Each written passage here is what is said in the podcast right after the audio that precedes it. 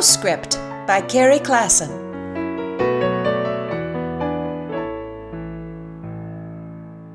Yesterday wasn't the best day. I, I don't like to complain, and the truth is, I have very little to complain about.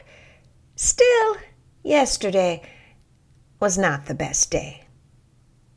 I woke with a stomach ache. I'd gone to bed with a stomach ache, and this is not terribly unusual. My mother gets stomach aches, and my now 20 year old niece is prey to them. Stress and irregular eating sets them off, these stomachs of ours, and sometimes they take hours or even days to get sorted out. This one was particularly stubborn and saw me through the night and into the next day. By mid morning, I realized uh, unless I was writing about a stomach ache, I wasn't likely to get much writing done. So I thought I'd learn a new program. I'd promised myself I'd learn. The young woman on the video assured me that this training was for absolute beginners. And I felt reassured, and I, I sat down with my stomach ache and started watching. I had no idea what she was talking about. It wasn't that she left me behind. I never got on the bus.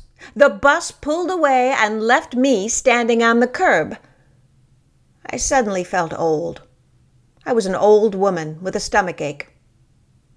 Then I heard from my agent.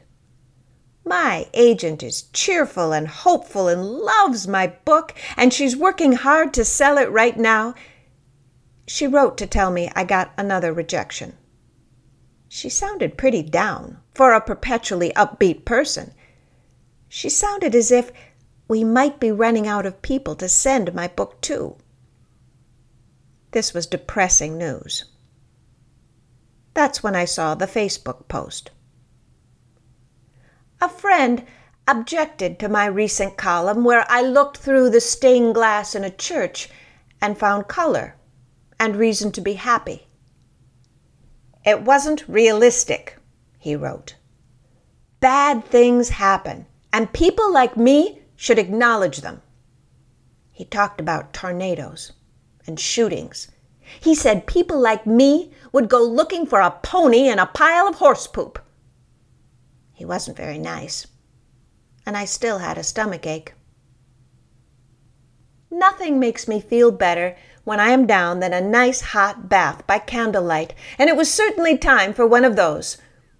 But the bathtub faucet was not working, and so the hot water filled the tub very slowly. So slowly that by the time there was enough water for a bath, it was lukewarm. Oh, well, I said as I hopped in, a lukewarm bath by candlelight is better than no bath at all. That's when the candle fizzled out. I sat in the lukewarm water in the dark. I still had a stomach ache as I mulled over the rejection of my manuscript. I remembered my friend's accusation that I was not realistic. I realized he was right. But as I considered the options, I honestly couldn't think of another way to live. Life is short, no matter how long we live. Knowing that my time is short and my abilities limited encourages me to do whatever I can with this precious time I have. Right now, sitting in lukewarm water. I get a choice about how I wish to feel about all of it even the stomach ache.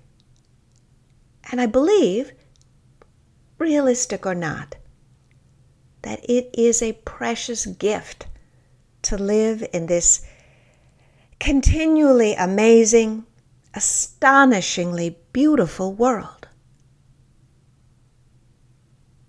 I feel better today.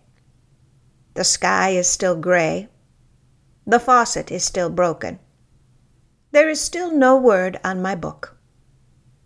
But my stomach ache is marginally better. And I am enormously grateful to experience all of it.